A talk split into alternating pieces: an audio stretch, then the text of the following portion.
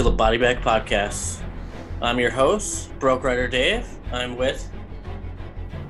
Oh, is that my turn? I thought you were Yeah. going to introduce me. Chris Thomas. What's good, everyone? We can do it again. Just No, it's it out. fine. No, you know what? Leave it. just, Leave just, just, just leave that little clunky intro in. All right. How are you doing this week, Chris? Uh, good, good. I'm gonna go see the new Candyman this weekend. Nice. I don't think I'm gonna see it this weekend, but I might try sometime next week to go see it. Awesome. Yeah. But this week we are covering the original 1992 Candyman. Before we even get into like what it's about or anything like that, can we just all agree that Tony Todd has one of the most iconic villain voices in horror cinema? That's not controversial to say, right? I mean, he's he's definitely up there. Not controversial at all. I think that's one of the main reasons that uh, Candyman has the type of following it is. Is I put him up makes it work. I put him up there with iconic voice Jigsaw, Freddy Yeah. Krueger, Hannibal Lecter. That's I, he's he's up there. I mean, you got uh, the Ghostface voice too. Okay, I, I'll I'll allow it. Yeah, but yeah, he definitely had the perfect voice to play this villain. Powerful enough to entice people to want to be his victim. Exactly. I'm just wondering if it's gonna fall in the same fate as like the new Nightmare on Elm Street on in 2010. hmm Having someone else play an iconic role kind of soured on some people. He just didn't play Freddy right and kind of threw off the entire. Talk about movie. uh, Jackie Earle Haley. uh yeah. I, you know what? People hate on on his performance. I liked it. I I liked him ever since I seen him play uh, Rorschach. And when they announced him as the new Freddy Krueger, I was like, all right, I can totally see that. And I I will even say this that I liked the direction that they were gonna go if he turned out to be a man falsely accused. I thought that would have been a really cool idea. But yeah, I give she yeah. but this is not about Freddy. This is about Nope. Candyman. I'm sure. Fre- I'm sure Freddy will come up at some point later on in another podcast. Yeah, definitely will. But yeah, Candyman this week. Um, a brief synopsis for anybody who has not seen the Candyman movies. Candyman is a good example of oral folklore come to life. He is powered kind of like Freddy Krueger in that people have to be talking about him and be scared of him in order for him to exist. Uh, was he a former slave? I know he was. It was in the 1800s. Was, He was a uh, former slave turned into an artist. former slave turned into an artist who uh, became romantically involved with a white woman, impregnated her. Her father found out, got the entire town to come chase him down. They chopped off his hand and then covered him in honey and let a swarm of bees basically sting him to death. And now, if you say his name five times in the mirror, he comes and kills you. Very much like in the same vein of Bloody Mary. Is Bloody Mary five times or three times? Bloody Mary's three times, but it's the same Yeah. concept. Yeah, definitely the same concept, but Now, I just want to like throw this out there. In terms of tragic villain backstories, I've asked this to some people before. Who do you think in horror cinema has the saddest horror backstory, and they're a villain because of their backstory? A lot of people I've asked that to say Candyman. Um, Yeah. it's, it's usually between Candyman and Jason. that's exactly where I was going with it. I think they have the two saddest. You see why they became villains. Like what happened to them was so traumatic. Don't condone what you're doing, but I understand it. You know, Well, let me let me put this out there. Which villain intrigues you more? A villain that kills because they just want to, or a villain that is doing it for a reason? They, their their trauma or whatnot. Who do you identify more with? Well, maybe not identify, but what what hooks you into a slasher movie more? Just one that just kills indiscriminately, or one that has a reason that they're doing what they're doing. I think uh villain that has a reason for what they're doing because I like characters with multiple layers to them, so they're not just one dimensional, just going around just killing to kill, kind of like Art the Clown from last week. because I've heard uh, Rob Zombie's Halloween. A lot of people didn't like that one because they gave Michael Myers a reason that he's killing people, whereas in the original first Halloween, John Carpenter's Halloween, it was just a kid who went crazy. We don't know why he's going around killing people. And this is before the whole find out that he has a baby sister and it got all muddled with the Thorn cult and all that business. He was just a guy who went crazy one day, killed his sister, and went to an insane asylum. And and I think a lot of people didn't like the new one because it ruined the mystery. That's the only reason why I'm asking that question, putting it out there. I just find it interesting as all. It is interesting because sometimes, you know, like in the case of Halloween, not having that much backstory until the reason why he was doing things Hmm. works. It makes the villain more like uh, scarier, but also you kind of watch more intently to just try and find things to fill in the gaps that are left out. Compared to where with uh, Candyman, we got a lot of his backstory before we even met Tony Todd as Candyman.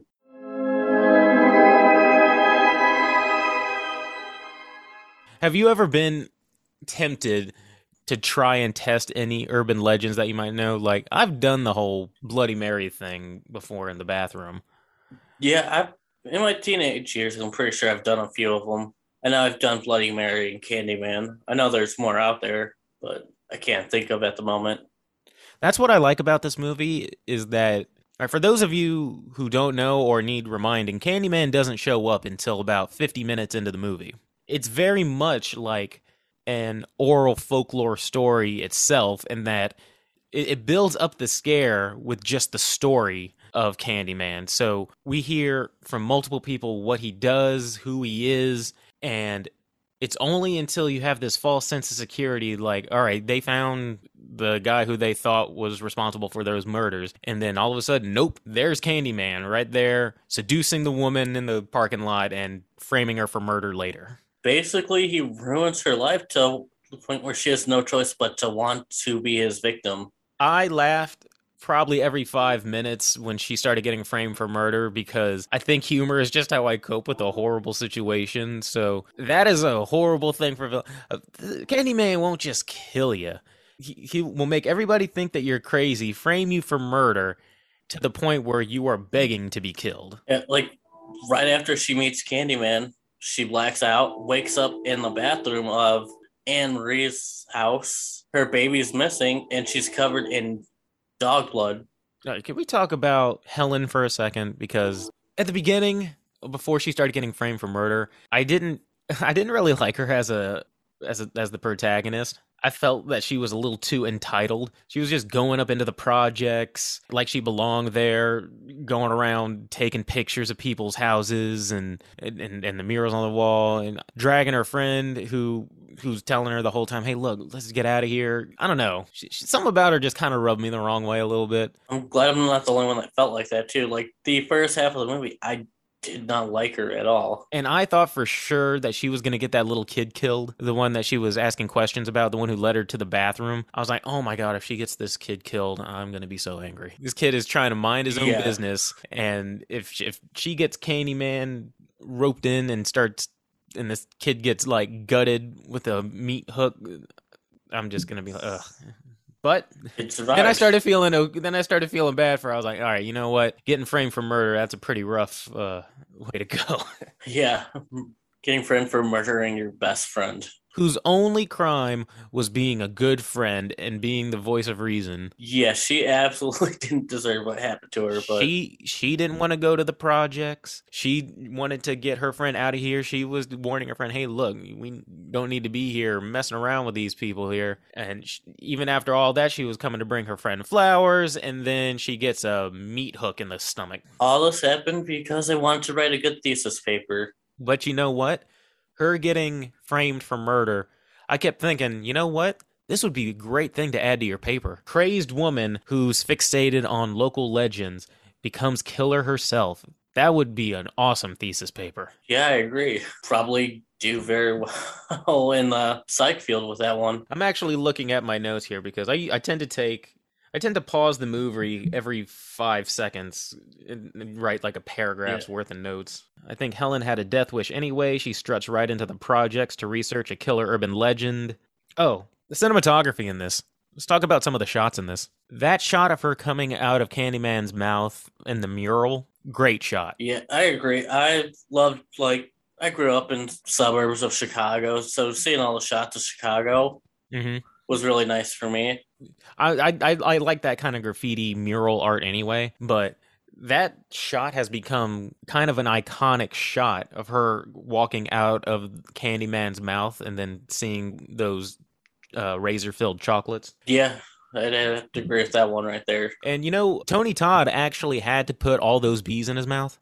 Yeah, uh, he got a thousand dollar bonus every time he got stung. That's that must be yeah. I heard the same thing. Yeah, he made like I think twenty eight thousand dollars alone I would be li- bonuses. I would be lying my ass off saying, "Oh, yep, there's another sting. Give me another thousand. Uh, ow, another sting." I would have walked out with twenty grand that day. Yeah, I'm really hoping the in this new Candyman they do the same thing and use real bees. I would not be shocked at all if it was CGI. I'm sure they would have used CGI bees even in 1992 if they didn't look so bad, but True, but I don't know. I I've only seen the trailer once or twice, so I I don't have any kind of gauge in terms of this looks like a movie that's going to look like it's going to use a lot of CGI or it looks like it'll look, have a lot of practical effects. But I'll know Yeah. uh, this Sunday. I think the real bees kind of brings realness to it. Oh yeah, It's well I've said before I'm a sucker. yeah. I'm a sucker for practical effects. Same here. Also, what I really liked about this music, the movie, is like the soundtrack music that was playing in the background during most of it. Because this is another Clive Barker movie. Well, it was directed by Bernard Rose, but produced by Clive Barker, if I'm not mistaken. Yeah, When you hear the orchestral sounds, it definitely reminded me a little bit of Hellraiser, just It in just- terms of the intense music. yeah, it's so good. Especially the music at the very beginning of the movie when they're you know showing the cast list and everything. Ah, that was so good. On a side note, real quick, I had to write this down just because I said I always find it hilarious when movies shoehorn nudity in for no reason. When she got arrested and she's in the police station, wasn't really any real need for her to have to strip down butt naked and get those side booby shots. I mean, I'm a guy, so of course I'm going to be like, hey, hey, but as a film fan, I'm like, you know, didn't really need that shot. Just like you didn't really need that shot of her sitting in the bathtub and holding herself, you know, when she was talking to her husband. I don't know. I just find it funny. Yeah, I just find it Yeah. hilarious when they because that's a that's definitely a staple in horror movies.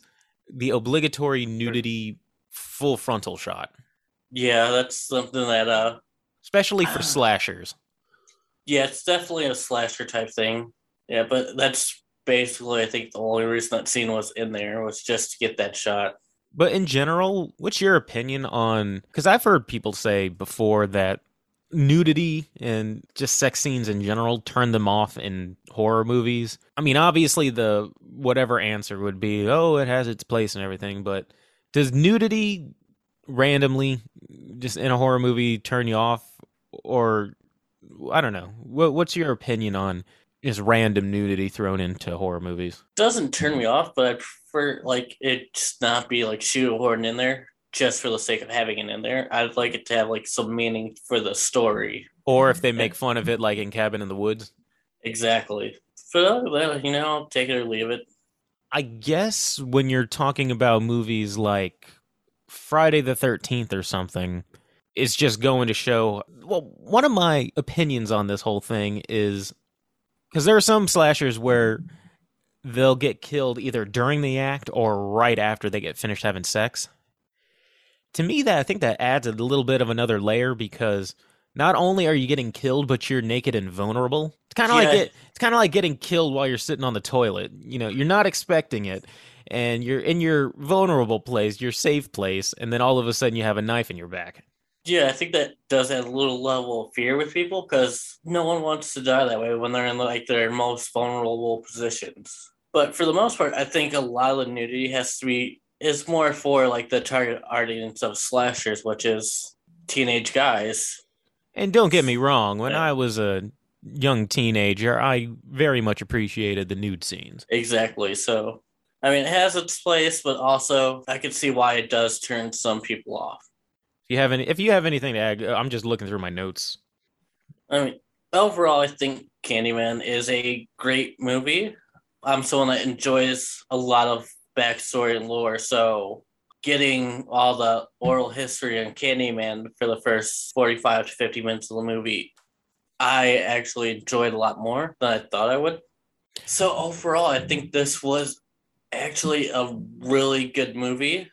I even enjoyed the parts that didn't have Candyman in it. I just enjoyed the world building of, especially in the projects of a community that 100% believes that this Candyman person is real and that they have to appease him with offerings and whatnot. And the building of his lore and his legend. I might not have liked the character Helen, but not not at all because of the actress. I thought the actress did a great job, but I think her character is supposed to be somewhat unlikable because she's going into this kind of not making fun of what these people are believing, but definitely thinking that it's a bunch of nonsense that these people are believing this. So she kind of comes off a little bit more like I'm smarter than you guys, and I'm just gonna yeah, sticking her nose up at him like oh. yeah, sticking her nose in, in the air at him like oh well, you know I'm gonna you know you guys are you guys fascinate me. You know, tell me more about this voodoo you call Candyman. Tell tell me about this mythical Candyman that you're so scared of. While I critique what you say, I don't know, rub me the wrong way, but which makes yeah. his reveal all the more cool. Just that whole build up in the first half before we get to Candyman is, is just great to me. It's kind of like in The Shining. Shining is also a slow burn. It takes a little bit to get to the actual horror stuff, but the build up is just just puts you in the right mood. My kind of stuff. Yeah, I agree. Look, Shining gets it right with that slow build. Same with Candyman. They get the slow build burn perfect in this movie. Speaking of staples that I had mentioned earlier, with the nudity thing being a staple of slasher movies, another staple of horror movies for some reason is that hospitals only apparently employ perverts, jerks, or just all around unlikable people. I mean, they were all doing their. I was kind of getting uh, like the guy who was strapping her down and stuff like that, and she's like, "What day is it?" And he was like, "Oh," he said something snarky.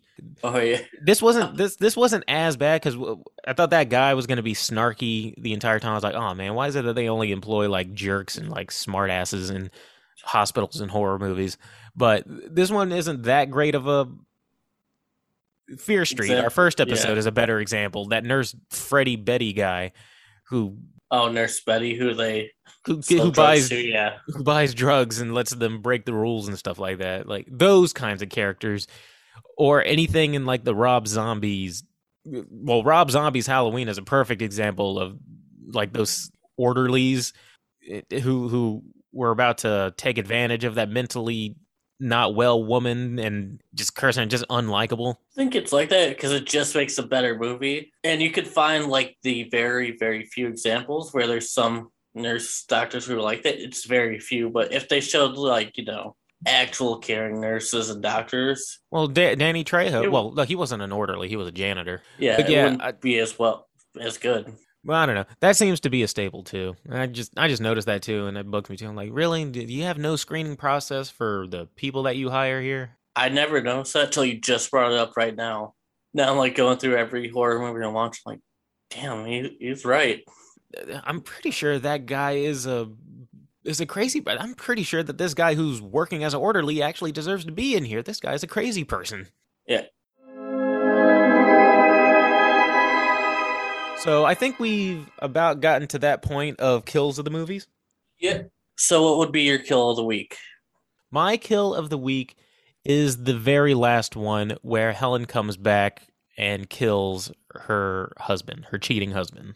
I thought that was a pretty cool way to end it. That now she is among the folklore, and now her name is going to be the one whispered in street corners, and a potential new legend is now given life and lives through the fear of other people.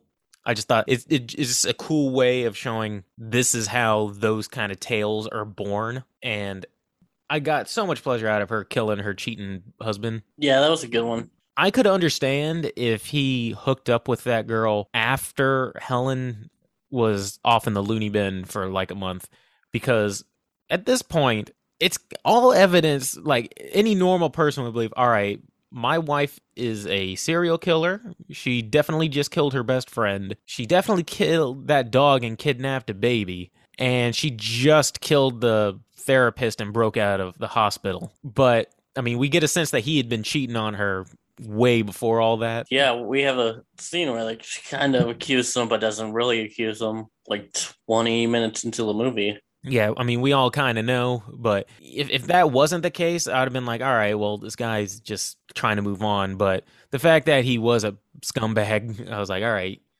say her name five times and then Yeah. gets the gets the business. So yeah, that was my kill of the week. Plus, the dude's like late forties, early fifties, and that was a college student. Like, come on, man. You know, I I'm not at all going to hate on a 40, 50 year old if he's pulling college students. If they're legal, if he's if he wasn't married and everything like that, more power to the guy if he's 40, 50 and pulling college students. Yeah. But for my kill of the week, I'm in the opposite direction. Uh, when her best friend gets killed. When Kinda. Candyman kills her best friend, Yeah, and then frames her for it. That has to be the worst thing in the world to see your best friend get killed. plus we and don't I don't think we even for it. I don't think we even see her actually get killed. We just can visualize it. Exactly. But just kind of that whole situation is awful. And I think it's makes me respect Candyman even more. Because yeah, he could have easily just went and killed Helen. But instead he decided he's gonna mess with her and make her life absolutely terrible. because he wanted it to be to the point where she begs for death. That's what he wanted ultimately for her to do. Is that he wanted her to want to die. Gotta love a villain who kind of plays with this food. I gotta admit though, I've only seen the this Candyman. I haven't seen the second or third one, but So I have a question about that. Yeah. but this movie being as good as it is, I mean, I haven't had to go watch sequels. I'm wondering why the sequels aren't as well talked about or respected as Candyman is. it's just that whole thing of it's very hard for sequels to capture the awesomeness of the very first movie. I mean, there are very few. I mean, I can't think of more than like right now off the top of my head more than like five sequels that are just as good as the original. That is true, but you gotta think in like some franchises, even with like terrible sequels, they still have, you know, like respect and get talked about. I'm not saying they don't Unlike have their fan Candyman, base. Yeah. They have their fan base, sure, but everybody usually goes back to that well of the first one being the better. I might go ahead and watch the second and third one. I might binge watch that this weekend just because I really enjoyed this first one and it had been a been years since I'd seen Candyman, so it was a good and refreshing to watch it again. So I might Yeah, watch the second and third one because I think Tony Todd is in both of them as well. Yeah, I'm pretty sure he plays Candyman in both of them. So yeah, I'm at the watch because kind of just want to know what happened with, in those. So all right, I think that is all we have for this week on Candyman. Unless you have anything else to add. No, just shout out to everyone who's following us and all of our supporters, whether on YouTube, Facebook, Twitter, or Instagram. Thanks uh, for bearing with us. We're still getting the hang of it, but I think we're getting there. And for this upcoming movie week, I'm going to put it out there to the universe to pick our movie for us. So I'm going to be putting up a post on Facebook, but probably by the time this gets out, we'll already have that pick. So I don't know why I'm saying it. So, but the fans or subscribers are going to be choosing the next movie. Also, if you just want to like shoot us a message with a, a suggestion of a movie to review, you could find us on Twitter at BodybagPod and on Instagram at BodybagPodcast. Also, if you are watching on YouTube, make sure to like and subscribe. We'd appreciate that. Also, and a special shout out to the guys on Instagram, Horror Guys 90s. Uh, we just did one of their death matches. Uh, that was The really, really Horror Wars and That was very, very fun. Uh, they seem like really cool guys. Go definitely check their podcast out, House of Horrors. You can find them on Spotify. great guys, and we will probably be doing some more Horror Wars on their page, so keep an eye out for those. And with that, I think uh, that's about it. Have a good week, everybody. Peace. Take it easy.